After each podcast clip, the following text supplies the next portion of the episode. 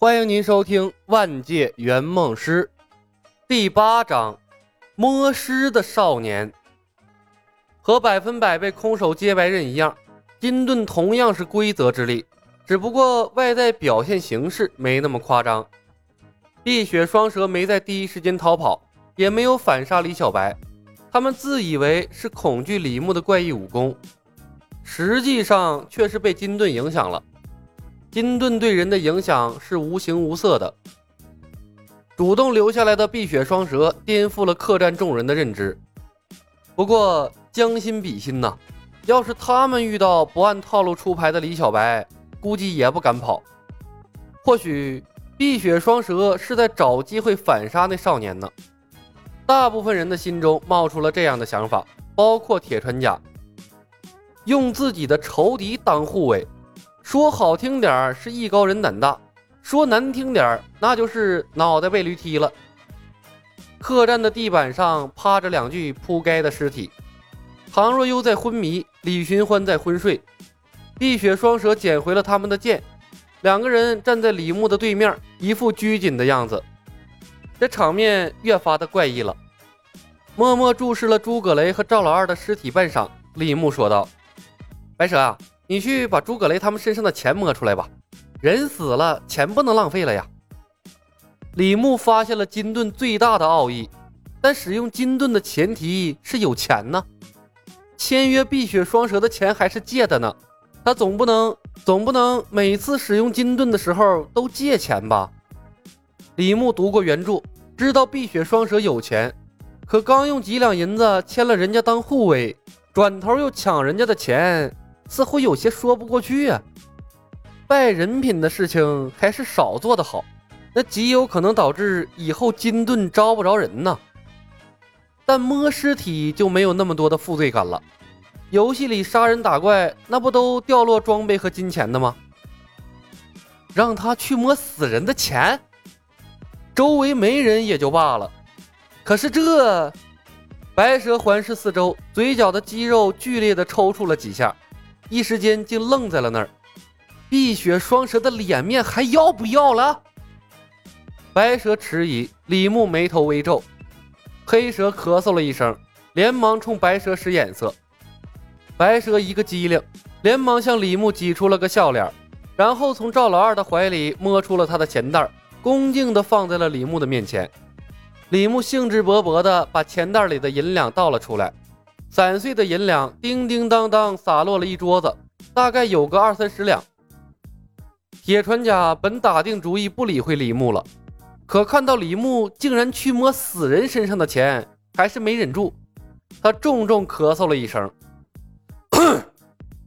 白少爷，君子爱财，取之有道啊。”这时，白蛇把诸葛雷的钱袋也拿了过来，交给了李牧。李牧伸手接过。看看铁船甲，又扫了眼地上的尸体，认真的点头。铁叔，你说的对。说完，他从桌子上拿起两锭银子，想了想，又放回去一锭。然后，李牧把银子丢到了柜台上，说道：“掌柜的，死者为大，麻烦您把他们掩埋一下，让他们入土为安。剩下的钱，买些纸钱烧给他们吧。”铁船甲无语了，客栈掌柜更无语。铁船甲突然就没心思待在客栈里了。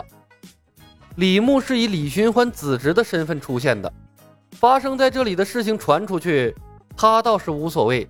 那李寻欢的名声毁了呀！白少爷，我和少爷还要赶往关内，你和我们一起走吗？铁船甲把醉醺醺的李寻欢搀扶起来，客套的邀请一下李牧。多谢铁叔，恭敬不如从命。李牧笑逐颜开，顺杆往上爬。铁船甲一颤呐，恨不得给自己两个大耳刮子。走就走了，多那两句废话干啥呢？但木已成舟了，说出的话也不能收回来呀。铁船甲毕竟没有李小白那么厚的脸皮，只能硬着头皮和李牧同行。李牧掐人中，弄醒了昏迷的唐若悠。清醒过来的唐若悠仍然没搞清楚状况，迷迷糊糊的跟着李牧坐进了马车。他受的刺激不小，整个人都不太清醒。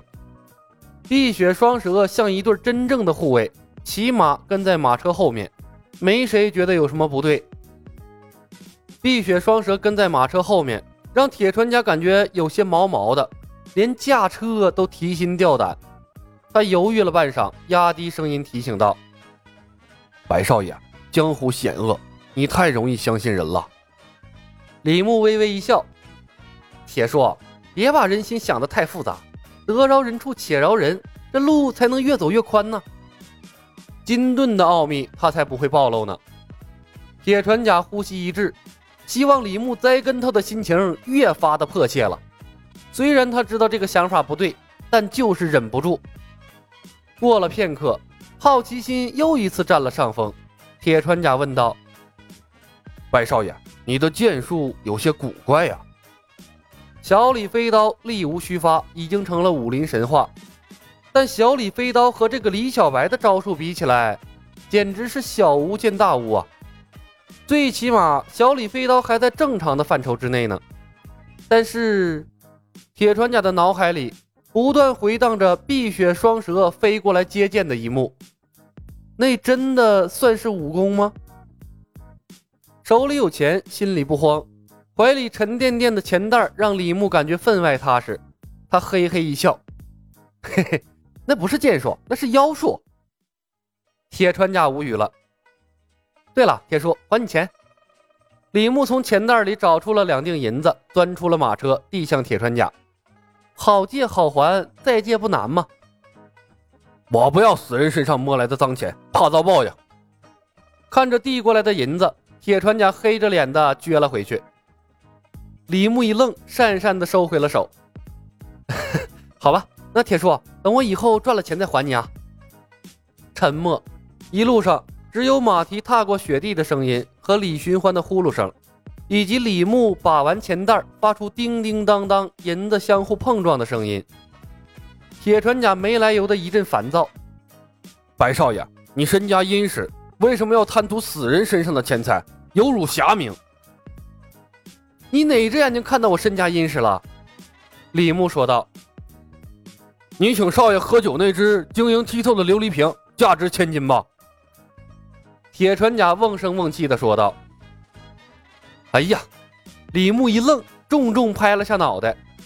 果然还是给穿越客丢人了呀！物以稀为贵，跨界贸易显然比摸尸体来钱快呀！